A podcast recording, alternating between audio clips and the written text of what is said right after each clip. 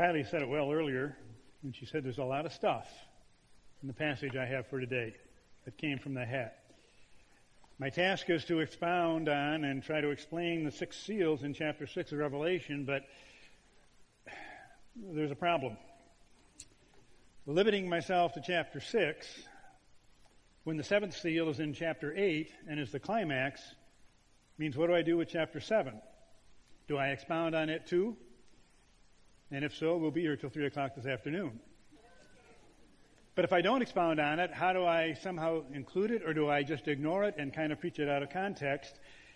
And what about the fact that the seals are intimately related to the trumpets and the bowls which follow and take chapters 8 through 16? And what about the fact that chapters 4 and 5 really are important foundation for what comes in chapter 6? Revelation series. How long do you have? Let me briefly set the stage here. The Apostle John, because he refused to stop preaching the gospel, was banished to a lonely island called Patmos. And while he was there, an angel of God came and, first of all, gave him a message for seven different churches, and he writes those out in the first three chapters. And then he's invited by an angel up into a heavenly vision, and he sees heaven in all of its fullness and all of its glory. And he's told that while he is there, he will see what takes place after this. And while there, he sees the risen, reigning, living Lord Jesus Christ, the lion lamb seated on the throne. And all the living creatures are bowing down, they're giving praise to him, and they're, they're singing, Worthy is the Lamb who was slain. He's the only one who is worthy to open the seals of judgment because he alone, with his blood, purchased people for God who will reign with him. And only when the seals are open can God's plan for the ages continue. Revelation 4 and 5 is a powerful scene which, if we let it really get absorbed into our being, drives us to our knees in humility and awe of the risen, reigning Lord Jesus Christ. You see, Revelation is puzzling. And it's designed to make us ponder and pray, not so much to get answers to all of our questions. So as I wrestled with all of that this week, I decided to preach on You Ain't Seen Nothing Yet. So with that in mind, let's turn then to the sixth chapter of Revelation. We'll read chapter six, and then we'll read the first five verses of chapter eight, so we encompass all seven seals. Let us hear the word of the Lord. I watched as the Lamb opened the first seven seals. Then I heard one of the four living creatures say in a voice like thunder, Come. I looked, and there before me was a white horse. Its rider held a bow, and he was given a crown, and he rode out as a conqueror bent on conquest. When the Lamb opened the second seal, I heard the second living creature say, Come. Then another horse came out, a fiery red one. Its rider was given power to take peace from the earth and to make people kill each other. To him was given a large sword. When the Lamb opened the third seal, I heard the third living creature say, Come. I looked, and there before me was a black horse. Its rider was holding a pair of scales in his hand. Then I heard what sounded like a voice among the four living creatures saying, Two pounds of wheat for a day's wages, six pounds of barley for a day's wages, and do not damage the oil and the wine. When the Lamb opened the fourth seal, I heard the voice, voice of the fourth living creature say, Come. I looked, and there before me was a pale horse. Its rider was named Death, and Hades was following close behind him. They were given power over a fourth of the earth to kill by sword, famine, and plague, and by the wild beasts of the earth. When he opened the fifth seal, I saw under the altar the souls of those who had been slain because of the word of God and the testimony they had maintained.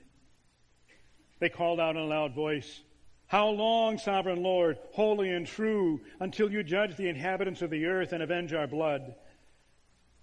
Then each of them was given a white robe, and they were told to wait a little longer until the full number of their fellow servants, their brothers and sisters, were killed just as they had been.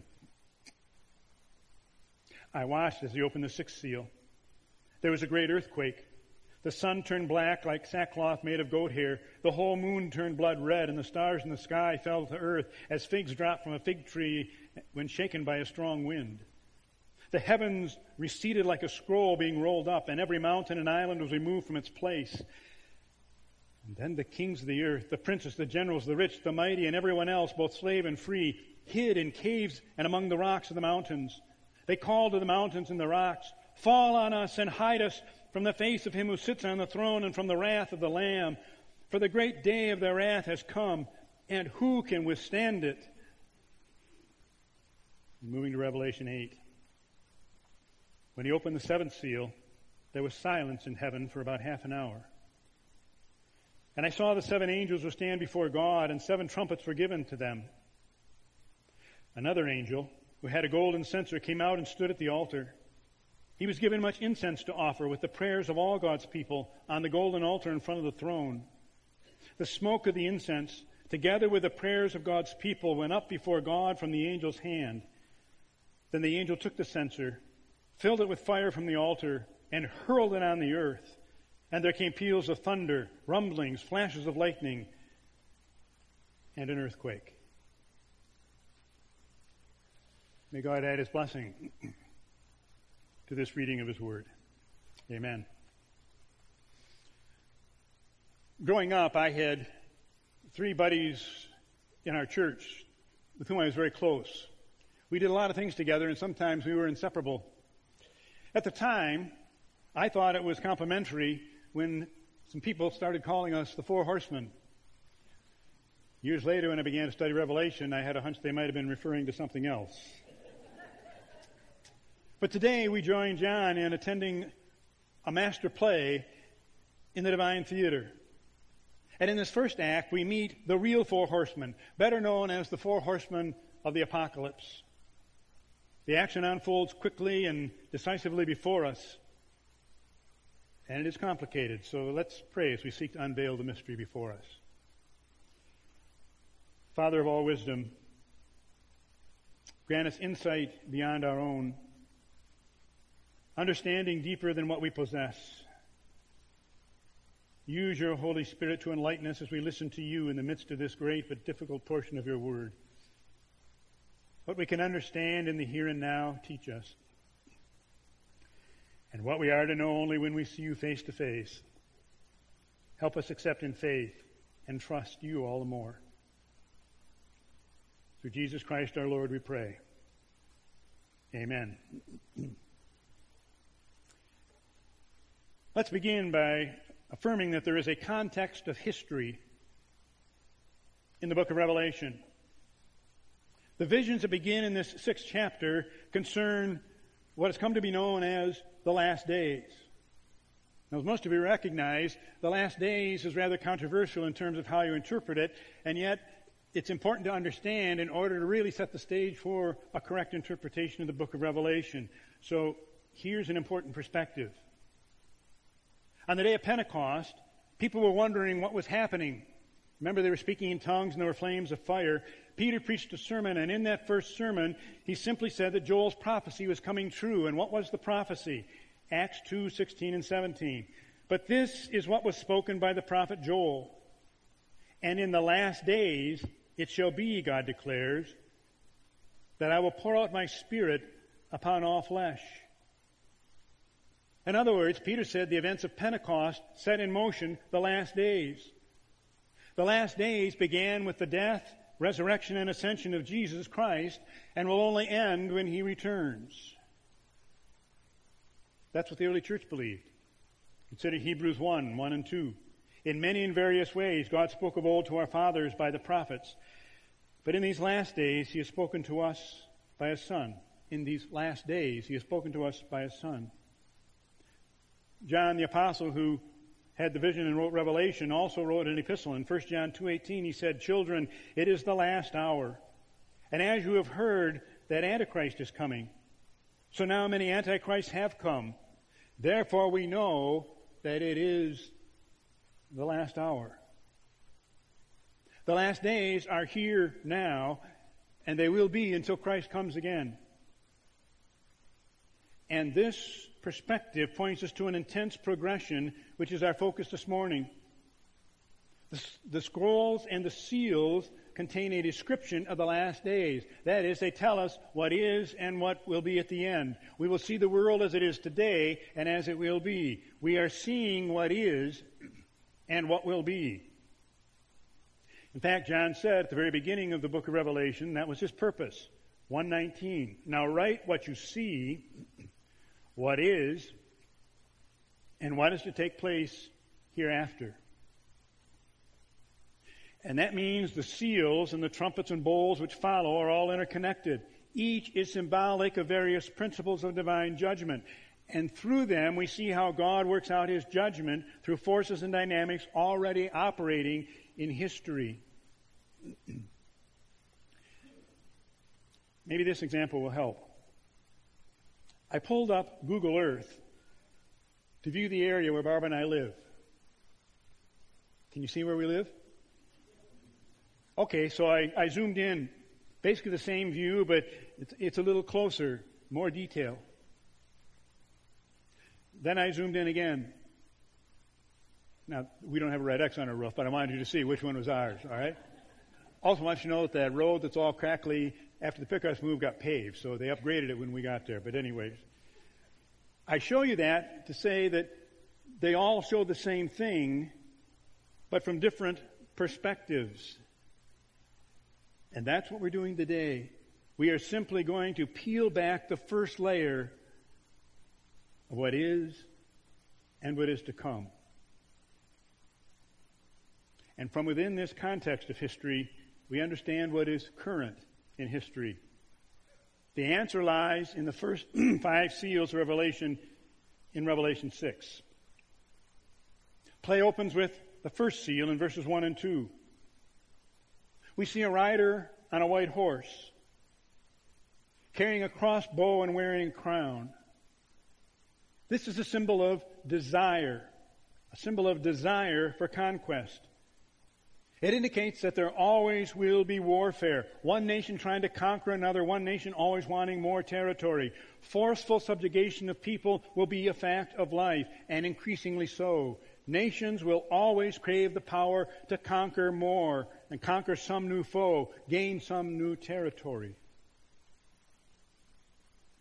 Certainly, that explains much of what we see in our world, does it not? It's not surprising to discover that at its height, communism conquered about 500 square miles of land per day. And just think of what we hear or see in our daily news. Check out Iran, Iraq, Afghanistan, North Korea, Egypt, the Middle East, Russia, Ukraine. One nation desiring another, trying to conquer one more foe. We live in interesting times. Today, nations are more dependent upon each other than ever before, and yet also more at odds. No matter how many treaties there are, the truth is nations stockpile weapons out of fear and out of a desire to conquer more. The spirit of conquest rules. But beware, you ain't seen nothing yet. Then John witnesses the opening of the second seal in verses 3 and 4. This is a red horse. So we see a red horse galloping across the stage, symbolizing the fact that this rider is permitted to take peace from the earth. Now, this is more than conquering. This is a killing of one another. There's, there's no peace between people. This is not nation against nation. This is division.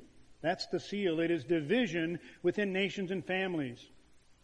There will be trouble within. It's a constant repeat of Cain and Abel throughout history. It's part of these last days. People will turn on one another in greater numbers. All the restraints will be removed so that envy and jealousy and hatred and strife will rule. It is and will be as Zechariah the prophet prophesied in Zechariah 14:13. And on that day a great panic from the Lord shall fall on them, so that each will lay hold on the hand of his fellow, and the hand of one will be raised against the hand of the other. Isaiah prophesied it in 19:2, and I will stir up Egyptians against Egyptians, and they will fight every man against his brother and every man against his neighbor. One of the aims of communism and now of terrorists is to keep us so busy trying to defend ourselves from out there so they can infiltrate us from the inside and get us fighting with one another. Historians, in fact, claim that's really why Rome fell. It wasn't some other superior power which attacked them from without, it was how they crumbled from within. Any nation with unrest and division is doomed to fall. A house divided against itself cannot stand. The red horse reminds us it is so and always will be. But beware, because you ain't seen nothing yet. Then verses 5 to 6 comes seal 3. This time it's a black horse. The rider is holding scales. It's evidence of deprivation. Deprivation due to economic problems. Due to economic problems, there's a scarcity of products, an uneven distribution of wealth. And let's face it, that's what war does, does it not? It contributes to economic chaos. In the time of war, people grab for what they can get. They store it up for themselves. There's little left to spread around, and therefore there's scarcity, which drives prices higher. And John points out that one day's wages buys one day's worth of food. People working all day just to put food on the table the next day. But God said it would be so. Leviticus 26, 26. When I cut off your supply of bread, ten women will be able to bake your bread in one oven, and they will dole out the bread by weight. You will eat, but you will not be satisfied. Ezekiel, the fourth chapter, verses 16 and 17. Son of man, I am about to cut off the food supply in Jerusalem. The people will eat ration food in anxiety and drink rationed water in despair, for food and water will be scarce. They will be appalled at the sight of each other and will waste away because of their sin. And what about the distribution of food and wealth? It says oil and wine are untouched. And as I studied that, I think what it says is the rich will be unscathed. The poor get poor, the rich get richer. The poor struggle to hang on while the rich wallow in their caviar and their champagne. I wonder, does all of this sound familiar? Have you ever felt like you're being required to live on less and less while the extremely wealthy are not? Before you jump on me, the Bible does not condemn being rich. But what it does say is there's something radically wrong in a world in which the scales are tipped heavily in favor of the really wealthy. It's a sign that the end is rapidly approaching. Think of how wealthy our nation is and how poor are some of our neighbors. Think of some of the other wealthy nations and of their poor neighbors. Trouble of great magnitude is on the way. Meanwhile, even though we consider ourselves a rich nation, and in many ways we are, we have to deal with the fact that our massive national debt has made us the largest debtor in the entire world. And think of this the amount spent throughout the world each day on military equipment and personnel is equal to the cost of feeding, clothing, and housing the entire world for one year. Each day, 25,000 people including more than 10,000 children, die from hunger and hunger related causes. It's estimated that some 854 million people worldwide are estimated to be undernourished, and high food prices may drive another 100 million into poverty and hunger. Yet, it will always be so. But beware. You ain't seen nothing yet. And before we can catch our breath, John opens the fourth seal, verses 7 and 8. And out gallops a pale horse which stands for death and pestilence. And does that not also always follow war? And here it represents the power to bring about the demise of a significant portion of the earth's population through murder, famine, and plagues.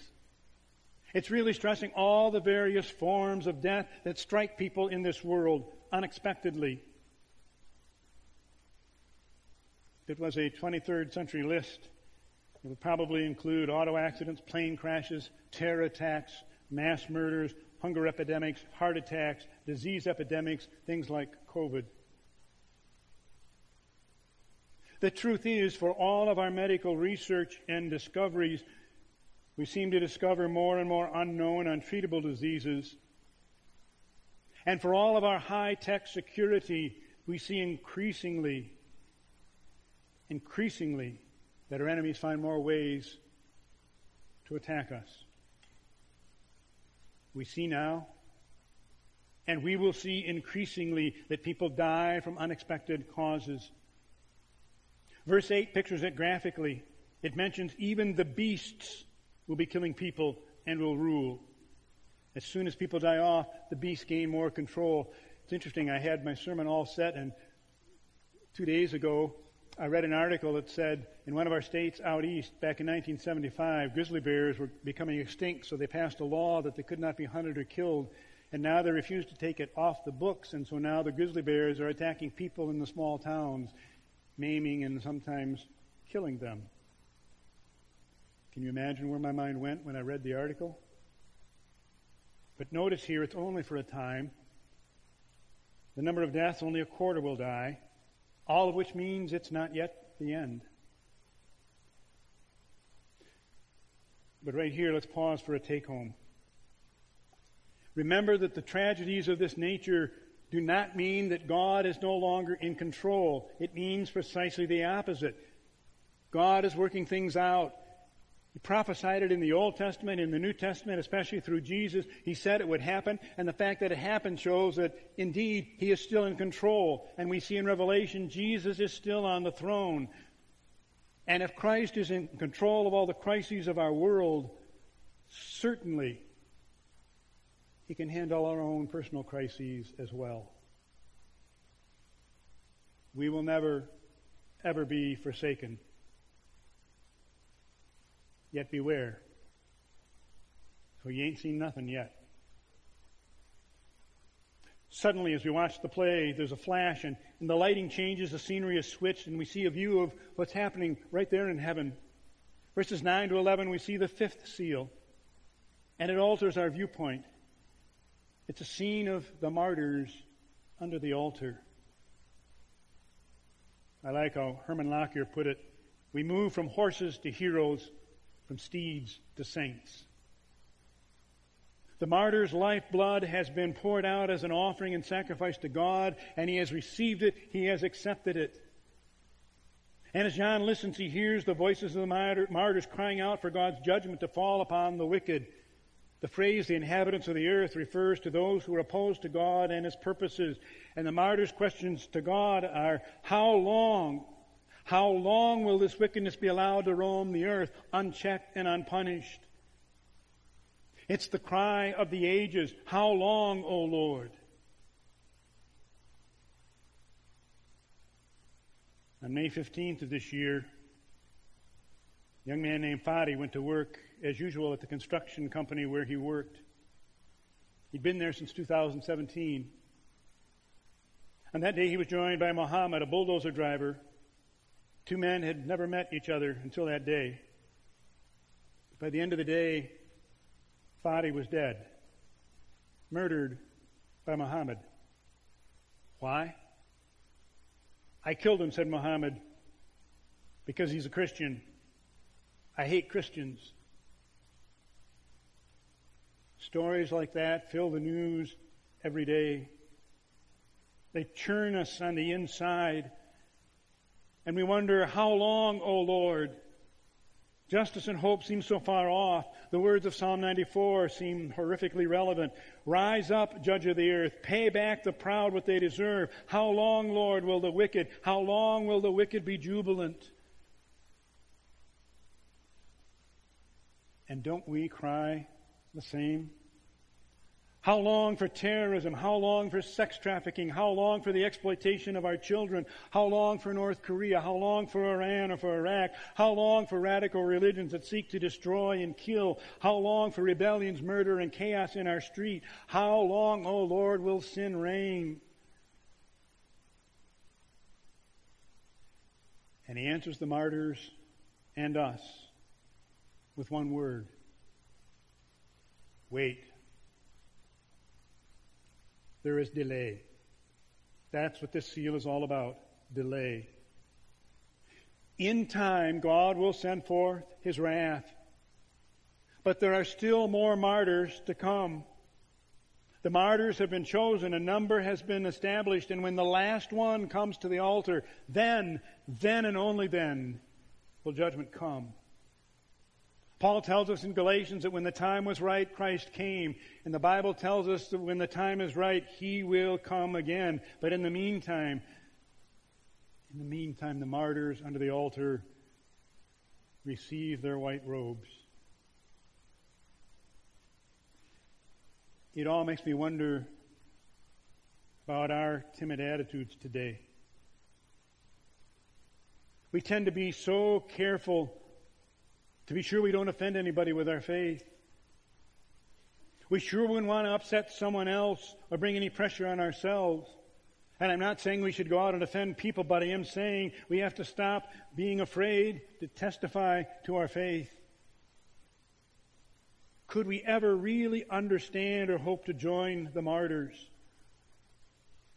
The white robes of, of purity and victory are given to them because they are special to God.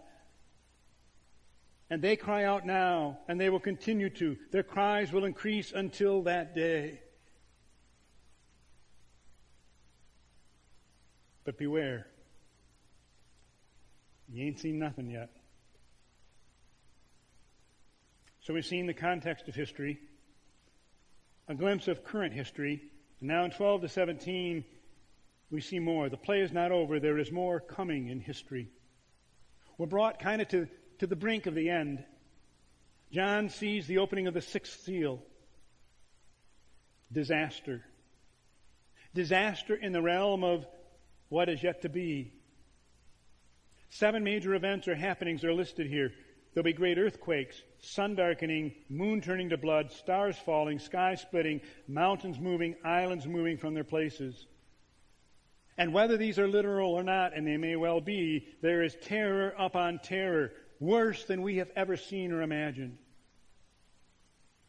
And all these events are in the Old Testament and they're there as divine interventions. In each case, the context points to the close of history. The New Testament affirms it. Jesus talked about it. Check out Mark 13 or Matthew 24 or Luke 21 where Jesus says there will be a day of judgment. And here in Revelation, Jesus repeats himself. So, what does the future hold? Everything we've just seen and more in greater intensity. Jesus said in Matthew 24 8, but the end is not yet.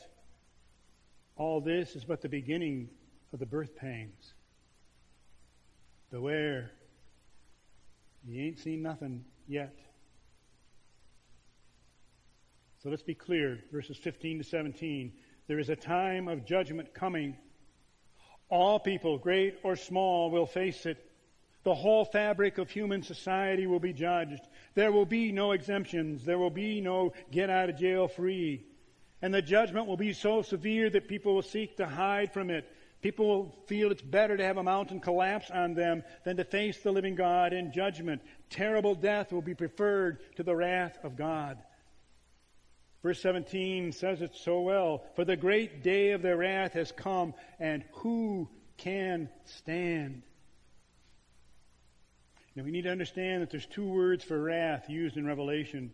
The first one, thumos, refers to a sudden boiling up inside that eventually goes away. It's like somebody does something to you, you get mad and you react, but eventually it goes away. That's not the word for wrath that's used here. The word that's used for wrath here, which is also used at the end of the trumpets and the bowls, is orge, and it means God's abiding, ever present, universal opposition to evil and sin. It's saying that God does not have hissy fits. He doesn't see something, get react, get angry, and then let it go away and change his mind. It means there is within God an everlasting wrath that was evidenced at Calvary. The cross was not only salvation in its fullest form, it was also judgment in its fullest form.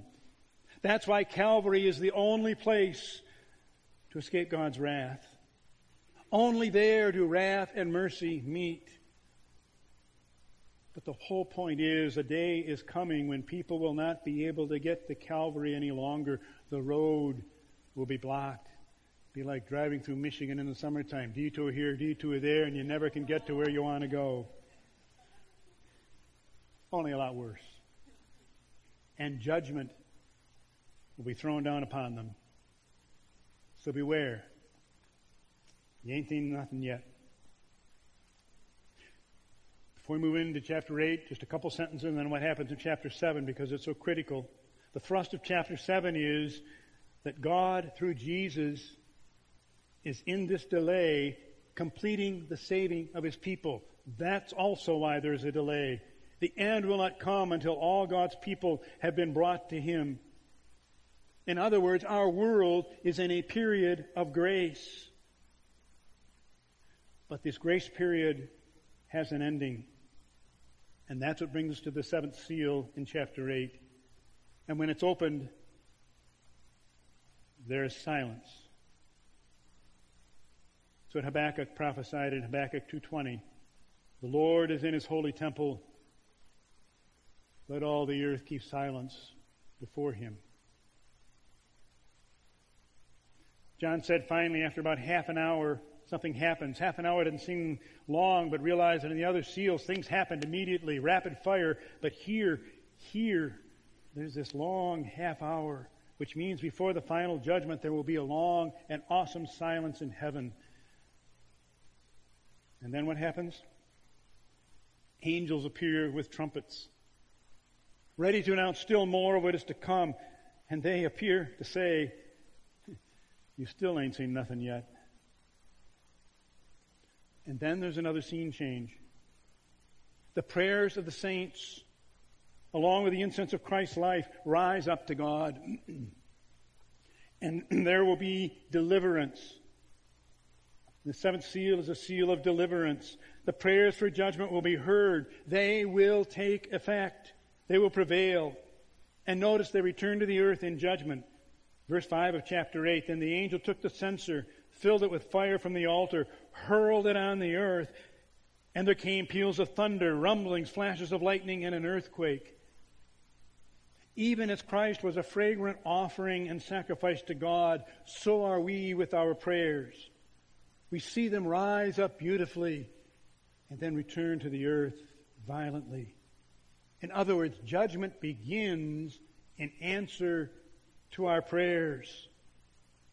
The altar of salvation is the altar of judgment. That's what Paul meant when he wrote to Corinthians, 2 Corinthians 2, starting in verse 15.